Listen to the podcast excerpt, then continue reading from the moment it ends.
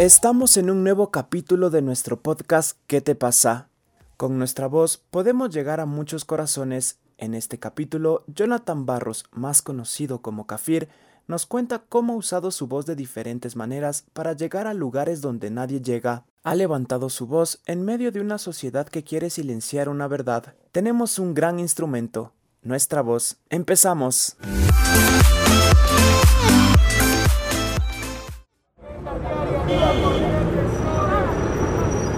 Y estamos en un nuevo capítulo de nuestro podcast ¿Qué te pasa? Aquí en HCJB. Hoy tenemos un invitado muy especial, es un gran amigo.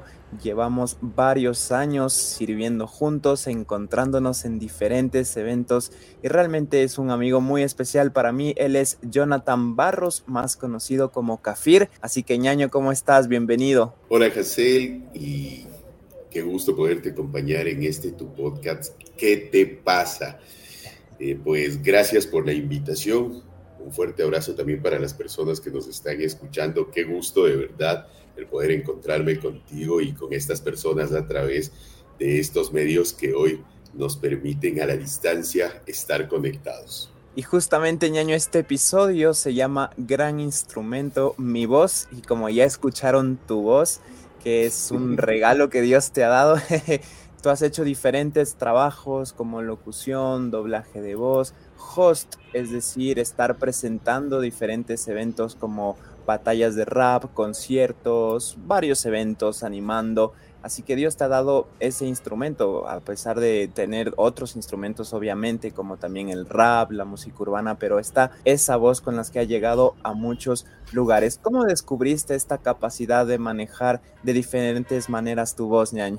Sabes que en un principio no sabía que tenía este regalo de Dios en mis manos.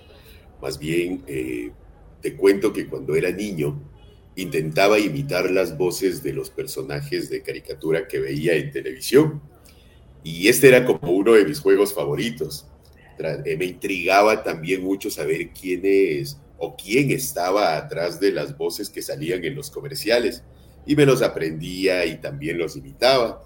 De hecho, muchas veces me resultaba un poco más fácil imitar dialectos, pero te cuento que en algún momento escucho a un locutor que me cautiva con su voz. Me hice fiel oyente de su programa y cada que lo escuchaba imaginaba ser yo ese señor que mi mente había creado como un señor así gigante. Por su tono de voz me encantaba, su elocuencia también, y mi sueño era desde ese momento el llegar a ser ese gigante, que la gente me espere con ansias para escuchar mi voz a través de su radio. Me estoy refiriendo a Lenín de Yanón y su programa Café con Música. Y te cuento que empecé a imitarlo, traté de imitarlo obviamente sin tener muchos buenos resultados porque yo era niño todavía, pero la gente ya me decía, oye, tienes un tono de locutor. Y desde ahí como que empezó el tema. Qué interesante, ñaño, y claro, quizás ahí todavía no había el cambio de voz que todos sufrimos en la adolescencia cuando vamos creciendo, pero ahí ya se veían ciertos detalles, ¿no? De ese regalo de Dios, y es algo que te llamó la atención siempre la voz, entonces como que por ahí empezó a trabajarse eso sin saber que llegarías a todo lo que estás haciendo ahora. Ñaño, ¿qué es lo que más disfrutas al usar la voz? El doblaje, hacer locución, presentar conciertos, ¿qué es lo que más te gusta a ti? Difícil, porque creo que lo disfruto los tres, pero antes de ponerlo en orden, voy a llevarte de nuevo a mi niñez, ¿verdad? Y decirte que en la escuela era yo quien recitaba, quien daba los poemas, al que hacían hablar en público, y a medida que fui creciendo, también sin querer incursioné en la animación de fiestas infantiles, y luego empíricamente a presentar eventos también. Más tarde alguien me dice, ¿sabes qué? Hay un casting para locución. Acudo a este casting, y lamentablemente una de las personas que me toma el tema de lectura y todo esto que conllevaba el casting, me dice, ¿sabes qué? No sirves para esto. Y me mató. Aquella respuesta me mató y yo dejé esto en el olvido. 25 años después, retomo esta situación, ¿verdad? Había dejado de imitar voces, había dejado de hacer dialectos como tal, y 25 años después me doy cuenta que he perdido la práctica. Sin embargo, hace 2 años y medio retomo esta situación y me doy cuenta que sí, me gusta presentar eventos, sería ese el orden, me gusta presentar eventos, me encanta el doblaje y me divierte muchísimo, pero aún lo estoy aprendiendo. Y sabes que disfruto mucho cuando estoy locutando. Reacciona, ¿qué te pasa?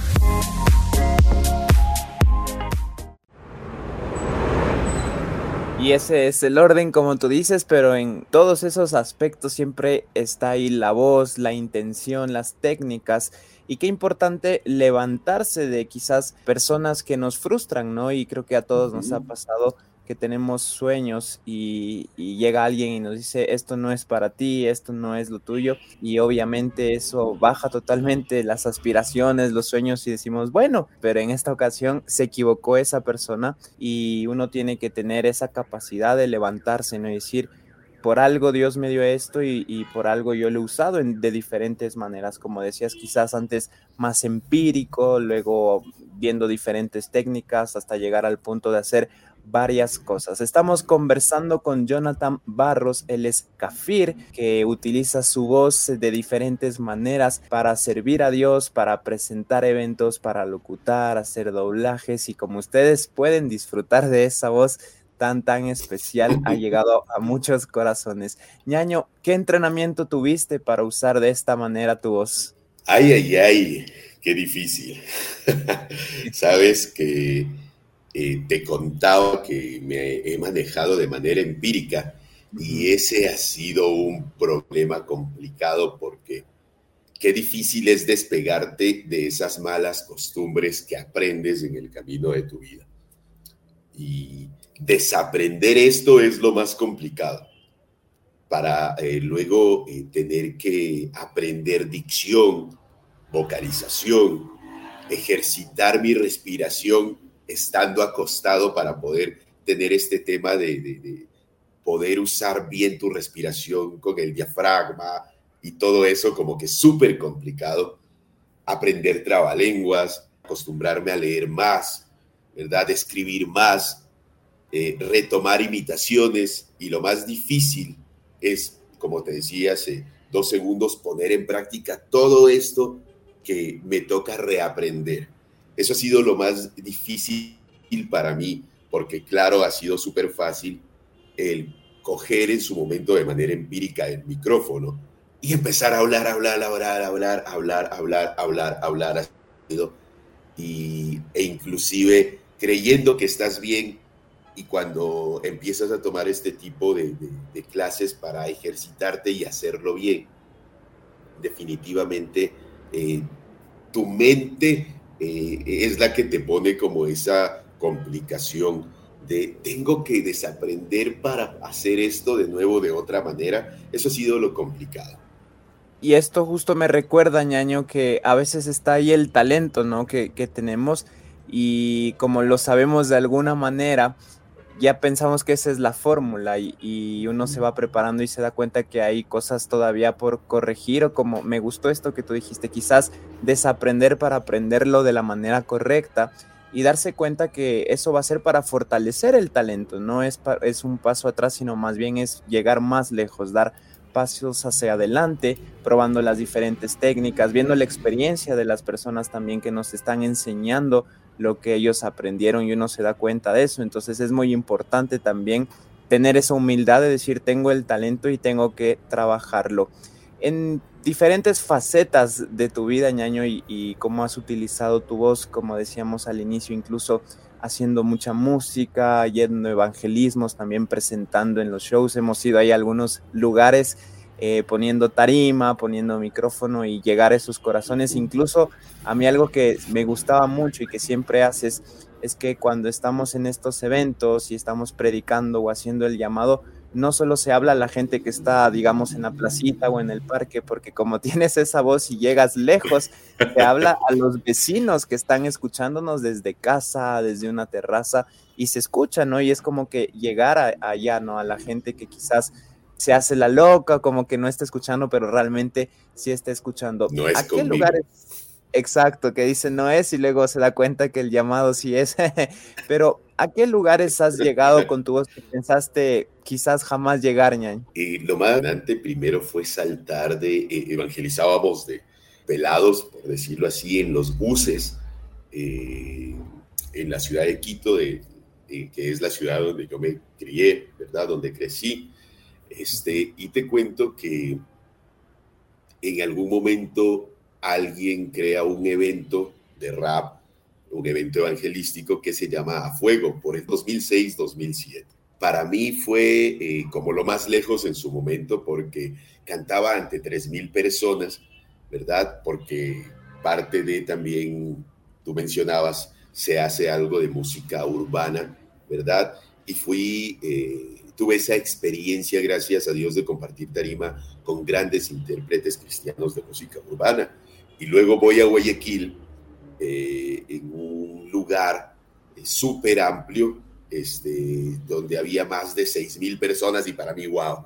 Pero más allá de eso, Dios me ha permitido poder llegar a tocar, no más allá de pronto estar ante bastantes personas, me ha permitido poder llegar a cárceles con mi voz, sobre todo a través del evangelismo, me ha permitido llegar hacia personas que de pronto no tienen la oportunidad por discriminación, voy a decirlo así, de que alguien se les acerque y les diga, ¿sabes qué?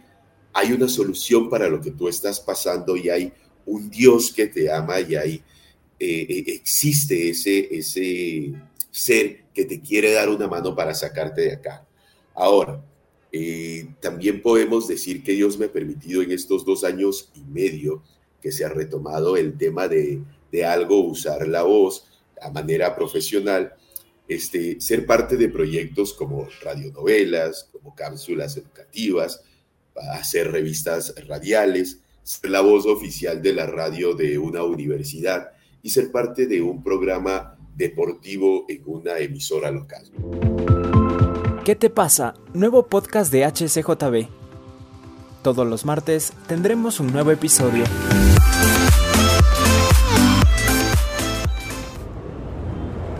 Sí que has llegado a diferentes corazones, a diferentes personas con tu voz, y desde cómo empezó hasta dónde has llegado es algo que nos bendice mucho, nos inspira, y a mí siempre me ha encantado trabajar juntos, Ñaño, estar en los eventos.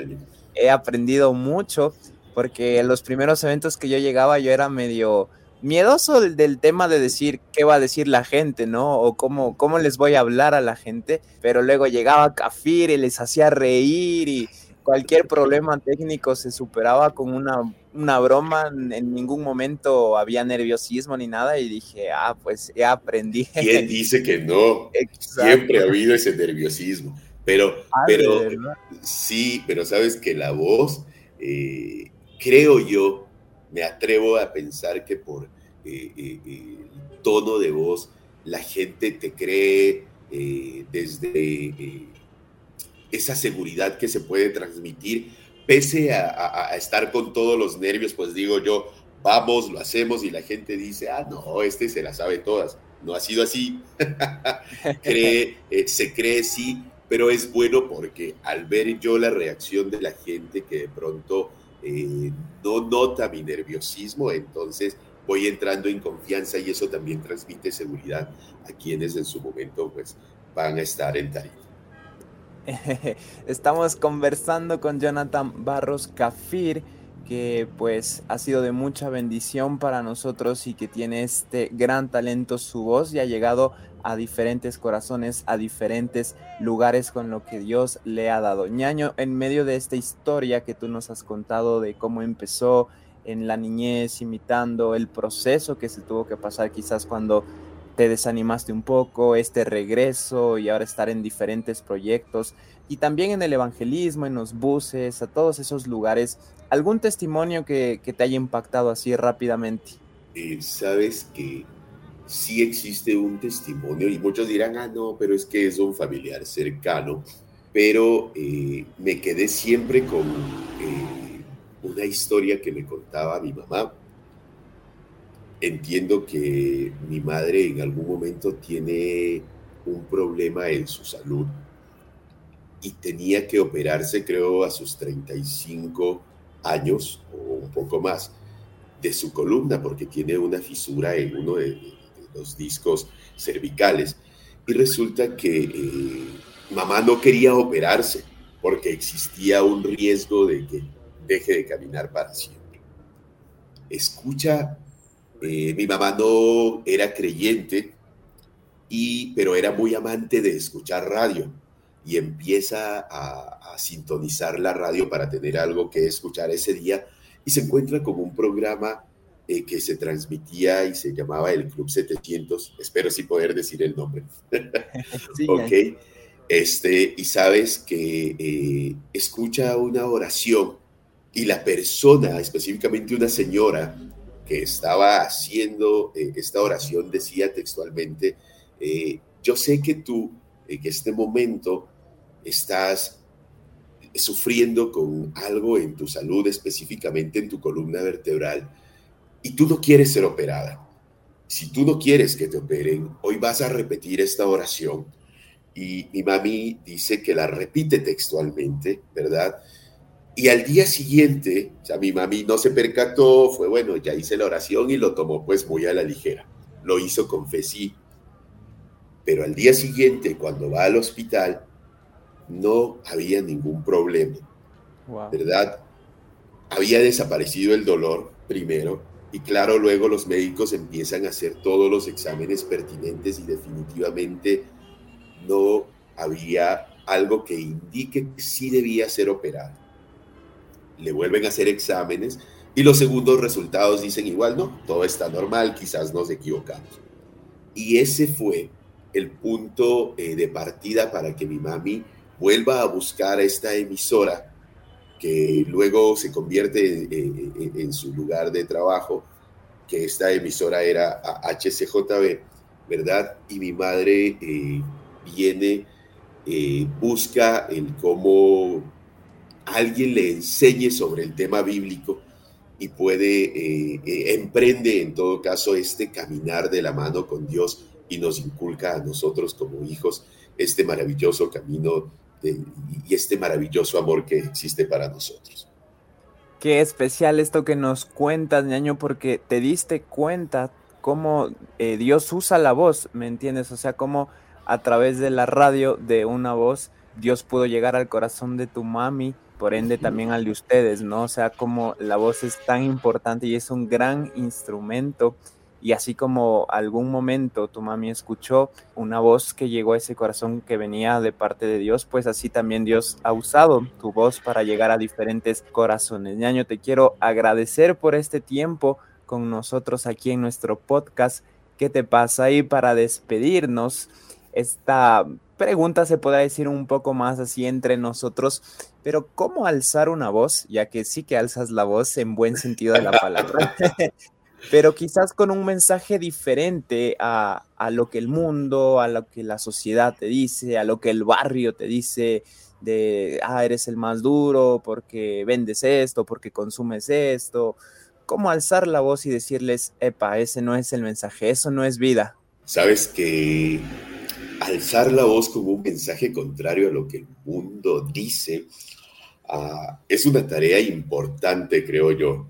El mundo nos dice que debemos buscar la felicidad, el éxito, el dinero, el poder, el placer. Y de hecho estas cosas son buenas, de verdad que pueden ser buenas, pero no son la fuente de la verdadera felicidad. La Biblia nos dice que la verdadera felicidad proviene de Dios, que Él nos ha creado para tener una relación con Él y para servirle. Y también nos dice que debemos, obviamente, amar a nuestro prójimo como a nosotros mismos. Esto significaría el tratar a los demás con respeto, con compasión y amor, ¿verdad? Es decir, tratar a los demás como queremos que nos traten a nosotros. Yo creo que debemos ser tolerantes con las opiniones de los demás, incluso si estamos o no de acuerdo con esas opiniones. Alzar nuestra voz como un mensaje contrario a lo que el mundo dice, definitivamente es una tarea muy difícil, pero sí es una tarea importante. Creo que debemos recordar que Dios nos ha llamado a hacer luz en el mundo y compartir su amor con los demás, y que debemos con los principios de Dios y tratar a los demás con respeto, como te decía. Esto es lo que para mí significa alzar la voz como un mensaje contrario a lo que el mundo nos dice. Reacciona, ¿qué te pasa? Muchísimas gracias, ñaño. Jonathan Barros Kafir, un gran amigo, y de seguro te vamos a tener en un siguiente episodio de nuestro podcast ¿Qué te pasa? Y también vamos a estar atento a todos los proyectos que tienes. Gracias, ñaño, que Dios te bendiga mucho. Gracias también, mi querido Hazel, te envío un abrazo a ti y a la gente que nos esté escuchando. De seguro estoy a la orden para cuando me invites. Por mí me quedo de cajón aquí acompañándote siempre, porque siempre es un gusto compartir contigo, reírme contigo, esa, voy a usar este término, esa dulzura que tienes para poder conectar con los demás. A mí me encanta y siempre me siento muy cómodo contigo. Bendigo tu vida, te agradezco por darme esta chance de compartir en este podcast y claro, agradecer también a Dios por tu vida, agradecer a Dios porque te permite a través de estos proyectos pues poder llegar a muchos corazones y a través de tu voz poder llegar también a muchas personas. Gracias, ñaño. Gracias, ñaño, a ti, gracias por esas palabras. Sabes también que te quiero mucho y siempre disfruto conversar contigo y de todo lo que estás haciendo. Así que nos veremos pronto y de seguro te vamos a tener aquí seguido, ñaño. Gracias. Gracias, chao, chao.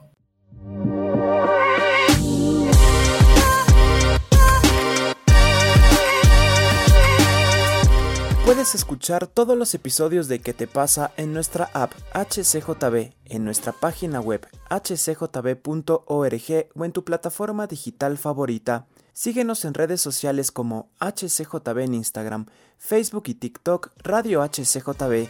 Nos encontramos en un nuevo episodio de ¿Qué te pasa?